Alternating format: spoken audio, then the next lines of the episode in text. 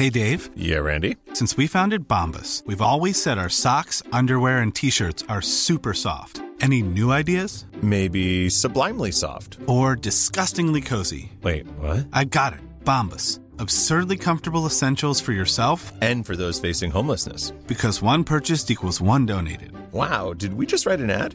Yes. Bombas. Big comfort for everyone. Go to bombas.com slash ACAST and use code ACAST for 20% off your first purchase. I asked the Prime Minister, how good is Australia? Please explain. Oh, mate, this is just impossible. Too many people were confused. Uh, you bet you are. Uh, you bet I am. I have always believed in miracles. That's not a policy. Not now, not ever. I mean, these comments are completely inappropriate. Oh, I'm sure she's right. You know, but I ain't spending any time on it. How pathetic. You're a classic space invader. Disgusting, mud sucking creatures. You should be ashamed of yourselves. Oh, fair shake of the sauce bottle, mate. Taste of democracy, very good.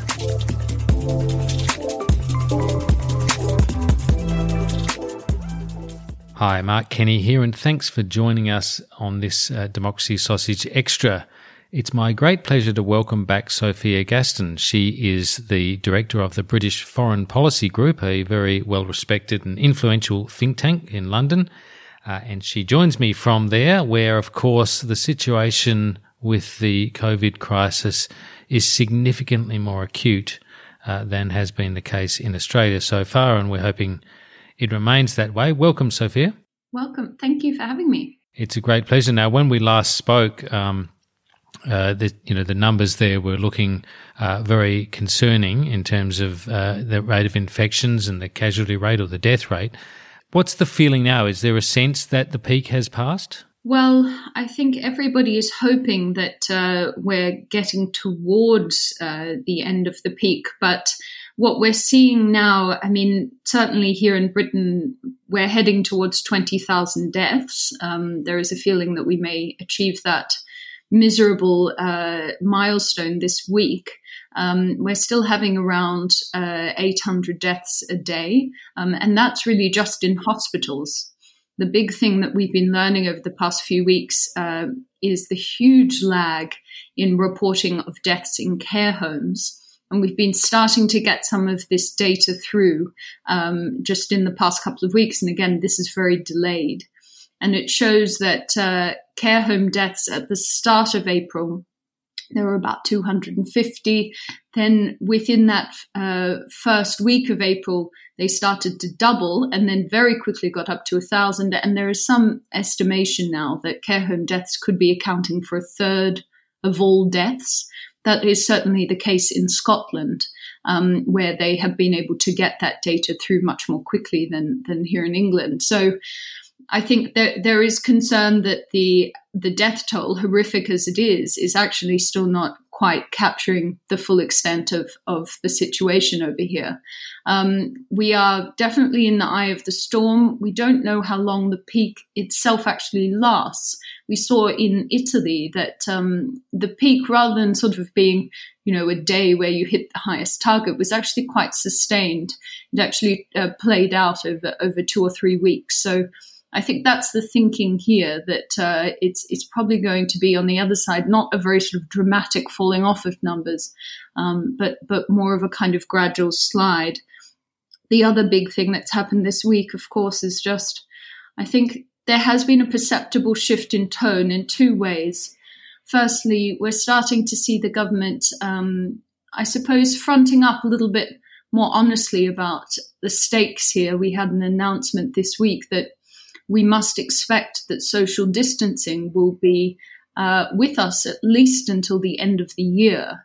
And that's been quite a sort of difficult thing for people to take stock of.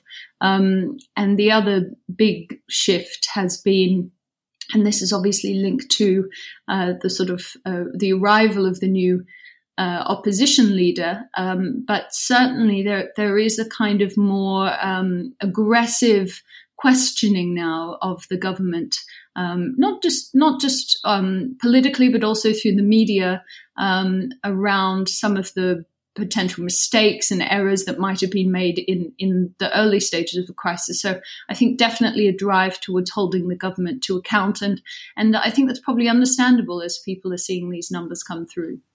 It's such a marked contrast, isn't it, to the Australian experience? Uh, we have, uh, as we go to this recording, um, 75 deaths. It's, uh, um, you know, we talk about it as a tragedy. And of course, every single death is a tragedy for that person and for the families of those people.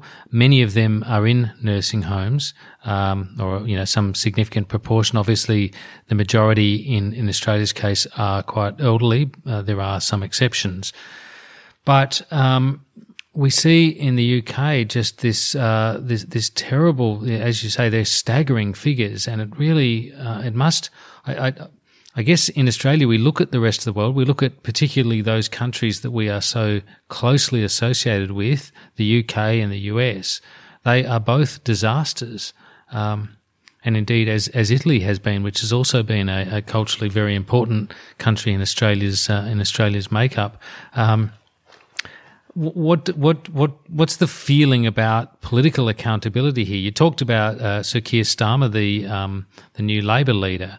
Um, is there a sense of public outrage though at the government's failure to act quickly enough the missing weeks where uh, where the severity of this was misread early on? Well, things have certainly shifted this week. Um, what is unclear is how much this is what we would call a Westminster concern, um, and how much this is really filtering into the public.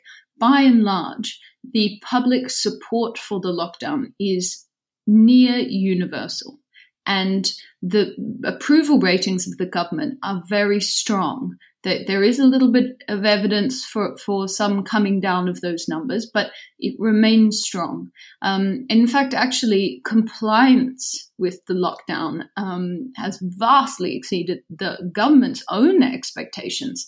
Um, so there is this sort of sense of the public being quite unified.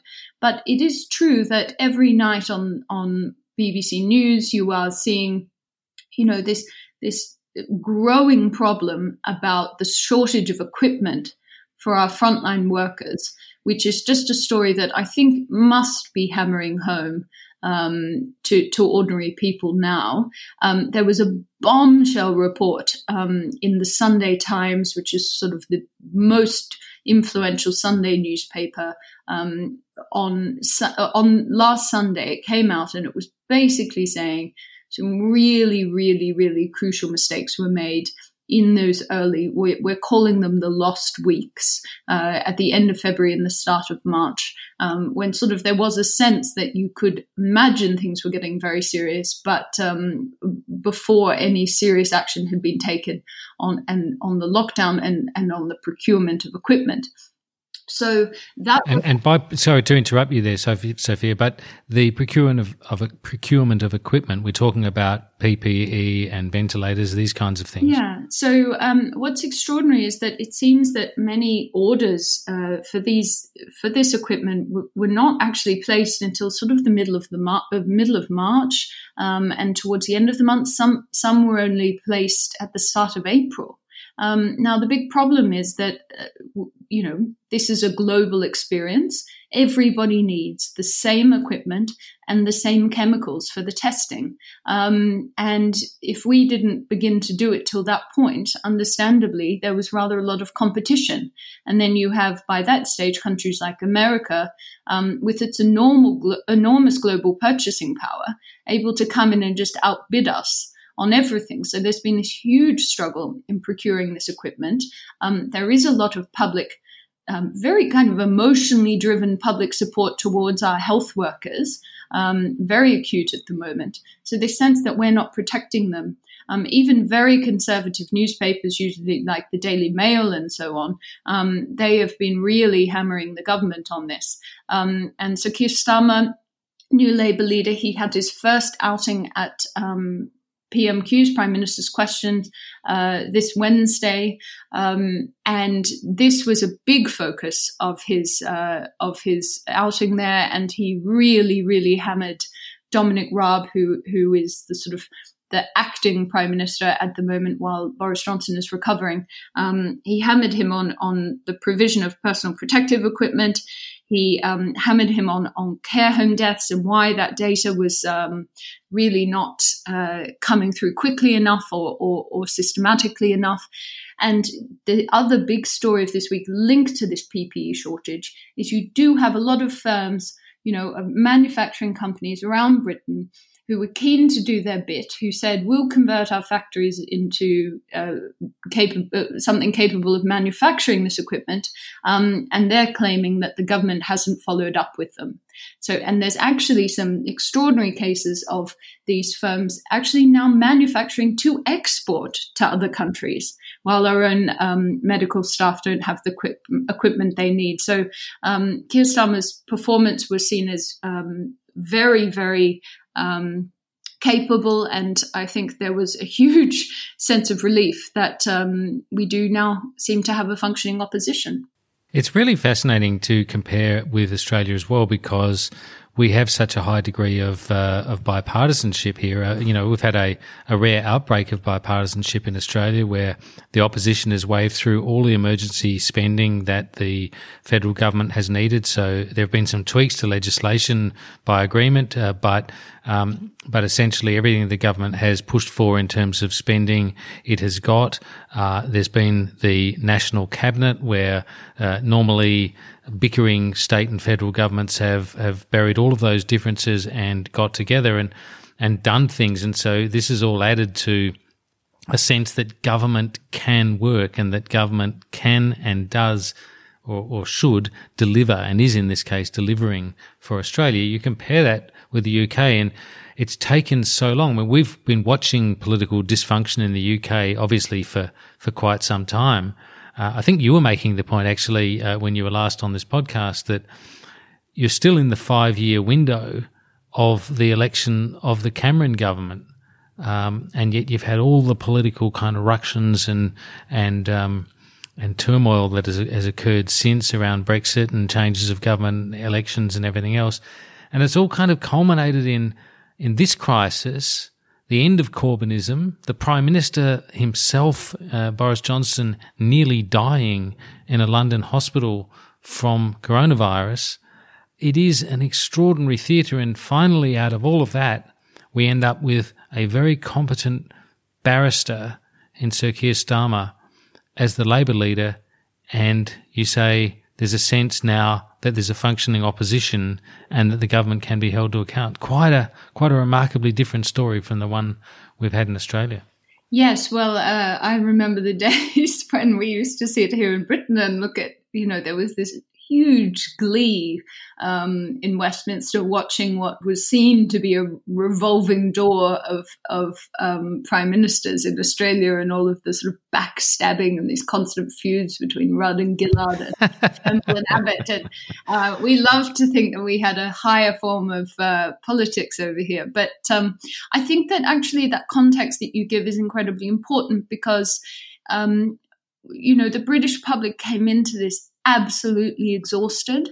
And that was mm. a really important factor in Boris Johnson's sort of landslide victory at the end of last year. So I think there kind of was a, a desire to come together as a nation, no kind of real desire to make this a political issue at the beginning. And I think that Labour, even after Sir Keir Starmer was elected, um, he was perceptible enough to understand that uh, he'd need to come in slowly. Now, I think that the publication of that bombshell Sunday Times report, um, which really was a kind of step by step, day by day, almost diary of decisions that were taken and, and potential mistakes that were made, I think that has given some license uh, to the Labour Party and the opposition to kind of start to sort of put the knife in a little bit. But he Starmer is still very, very um, keen to ensure that the fundamental message he is is um, projecting is is one of constructive criticism, um, and that they're not just sort of trying to score points and so on. He knows that there's no real easy pathway to power for Labour but uh, that they do need to be performing a kind of democratic function. And there are genuine questions that need to be asked to this government. There have been a lot of um, very strange kind of decisions that have been made. Um, there is still a lot of confusion about some of the most crucial aspects of the planning around this. Um, so I think it's right that they're being asked, um, but some is sort of having to tread quite a careful line. The other thing that is happening is um, a growing awareness of the social costs of the lockdown. Now, lockdown uh, in Britain and particularly in somewhere like London is experienced in a very different way to a lockdown in Australia would be, um, partly because of huge differences in lifestyle and housing arrangements. Um, you have, you know, 13 million people here in in London, sort of crammed into quite um, dense living conditions, all piled up on top of each other in flats. You have a lot of housing commission estates uh, where people are sort of living in very cramped quarters, um, all piled in together. So there had been this concern that there might that we were really sort of creating a, a tinderbox in in British society, and some of those social costs there are some that are visible and some that are less visible, but you're starting to see the press um, really shining light on these, digging around about what's going on in terms of domestic violence, child abuse, um, eating disorders are on the rise. Um, you know, there's there's a whole lot of people who are not who should be going to the doctor for, for all sorts of medical treatments and conditions and ailments who just aren't. Um, accident and emergency, our, our, sort of emergency room uh, admissions are at an all time low. So um, there's starting to be this other narrative developing, which is saying, when do you get to a point where the balance of the trade offs of the benefits of this lockdown um, start to be overwhelmed by the huge social costs of the lockdown. And, and I think that is the story that is going to start to become dominant over the coming weeks. Yeah, that it, that's a that's a version of uh, debate that's happening here as well. I suppose in perhaps a less uh, you know, um, extreme circumstances, happily for Australia. Let's take a quick break, and when we come back, I'd like to talk a bit more about Sir Keir Starmer and and and and also Boris Johnson and the matchup between the two, uh, which is obviously yet to come. Hey, it's Ryan Reynolds, and I'm here with Keith, co-star of my upcoming film If, only in theaters May seventeenth. Do you want to tell people the big news? All right, I'll do it. Sign up now and you'll get unlimited for $15 a month in six months of Paramount Plus Essential Plan on us. Mintmobile.com slash switch. Upfront payment of $45 equivalent to $15 per month. Unlimited over 40 gigabytes per month. Face lower speeds. Videos at 480p. Active Mint customers by 531.24 get six months of Paramount Plus Essential Plan. Auto renews after six months. Offer ends May 31st, 2024. Separate Paramount Plus registration required. Terms and conditions apply if rated PG.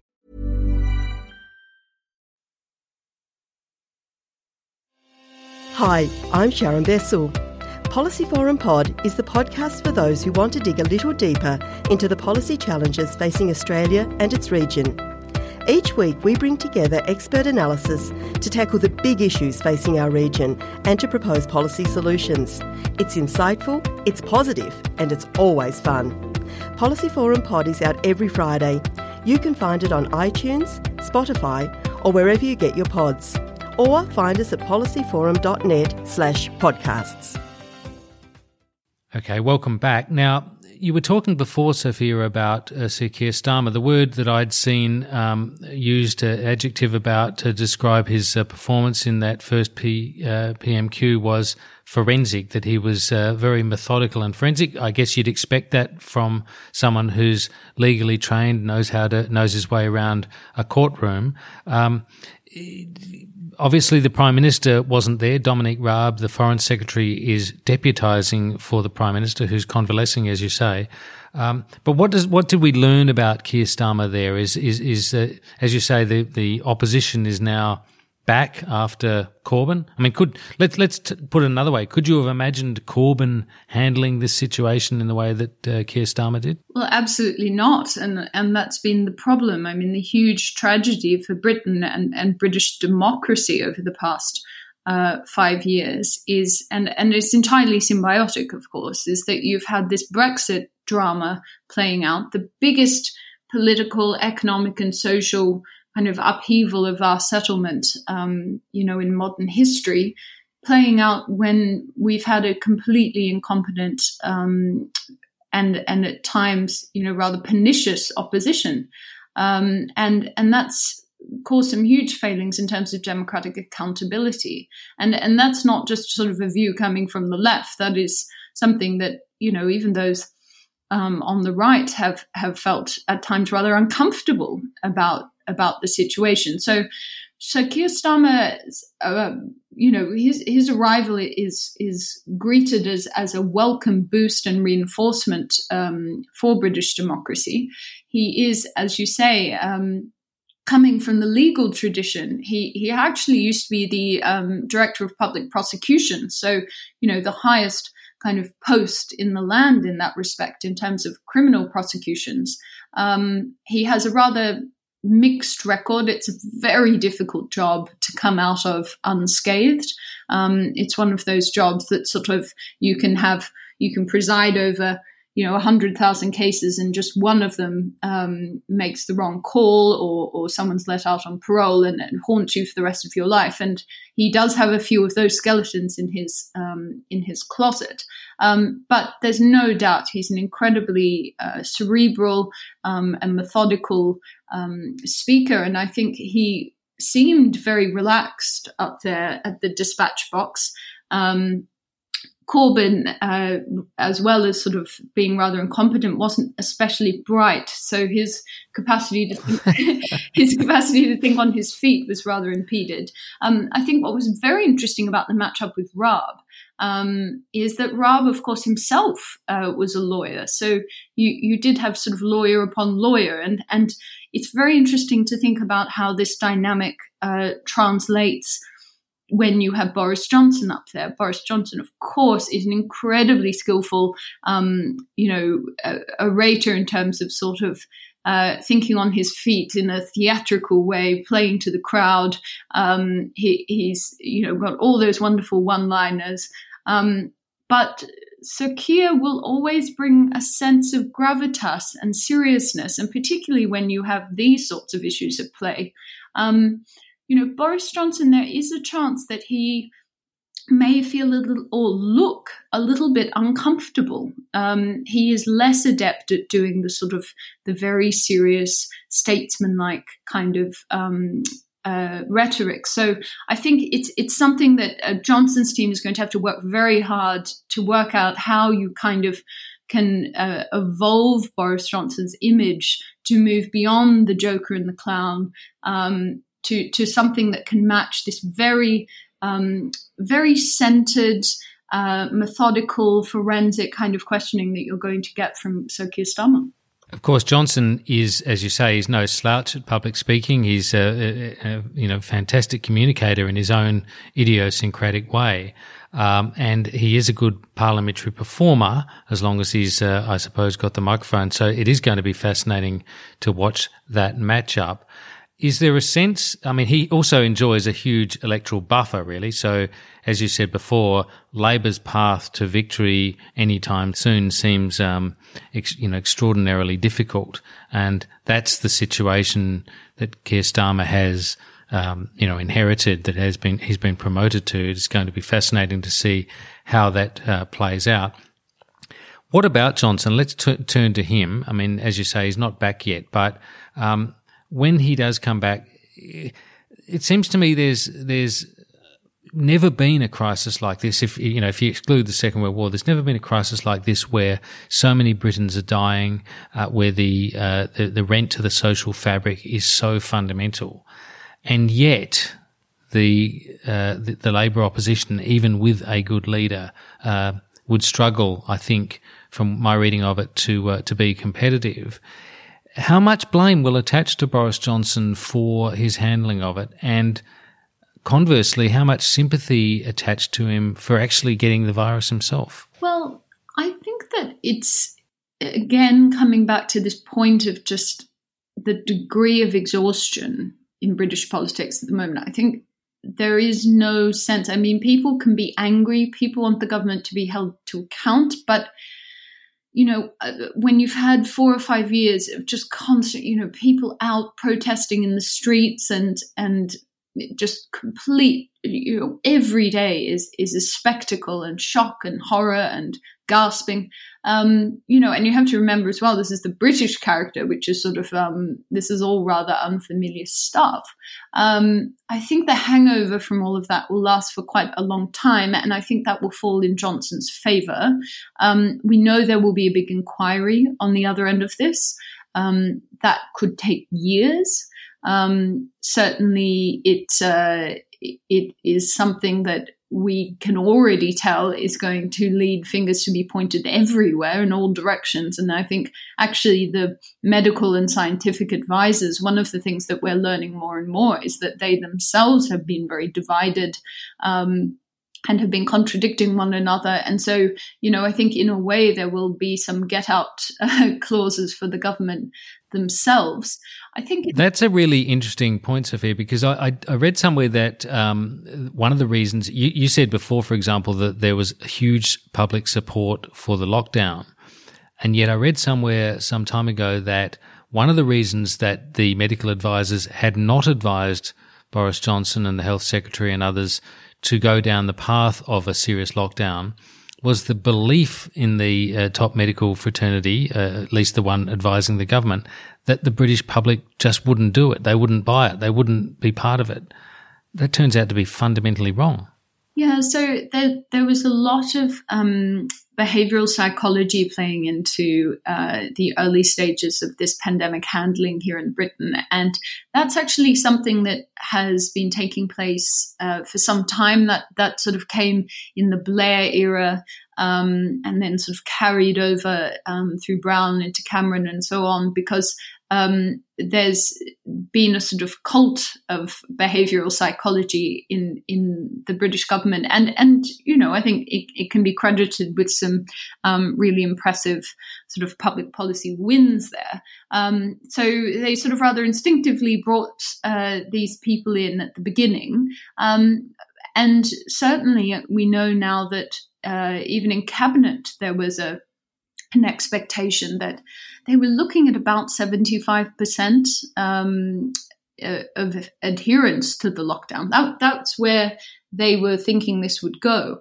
And, and that was what was needed as the minimum um, to start to make a difference and keep the health system uh, at or below capacity. What they've actually found is that compliance is more like in the 90s. Um, so they've been just blown away by how well people have been responding to lockdown. Um, that said, I don't think it's interminable. I think we are going to get to a point, um, probably in the next three weeks, uh, where, as I say, these mounting social costs, which are becoming more visible, um, they start to become a little bit more intolerable. Um, there are people, I mean, you're starting to see daily stories in the press now um, of people, for example, whose cancer treatment is on hold. Um, people who are losing out at their one opportunity to um, undergo fertility treatment. Um, you know, all of these very personal and heart wrenching stories. I think the more and more they start to build, um, people's instincts towards relaxing the lockdown will. Um, will start to grow. But I do think coming back to Johnson um, and how he comes out of all of this, in one way, you know, Johnson wasn't, you know, he wasn't dissimilar to to Corbyn and his team in in this kind of populist element where they both really wanted to overhaul fundamentally the existing system. And, and this is particularly for Johnson being driven by his advisor Dominic Cummings, um, who does want to, you know, blow up Whitehall. That's been his sort of um, his his mission. And this mm. pandemic actually brings necessitates a kind of full rethink of our you know economic and social settlement. Um, so there'd been the opportunity for this provided by the brexit vote and, and certainly necessitated on the economic side. We have to rethink our economic model. And you started to see this playing into johnson's core strategy which is level, called leveling up which is about kind of um, sort of dampening regional inequalities, setting up new manufacturing hubs around the country. I can see this pandemic really providing the grist to the mill of that. You know, we're going to be the the idea of us, you know, paying down our deficit or let alone achieving a surplus. Um, you know, we're going to need a fundamental reset. And there are big, big structural problems with the British economy, like a productivity problem.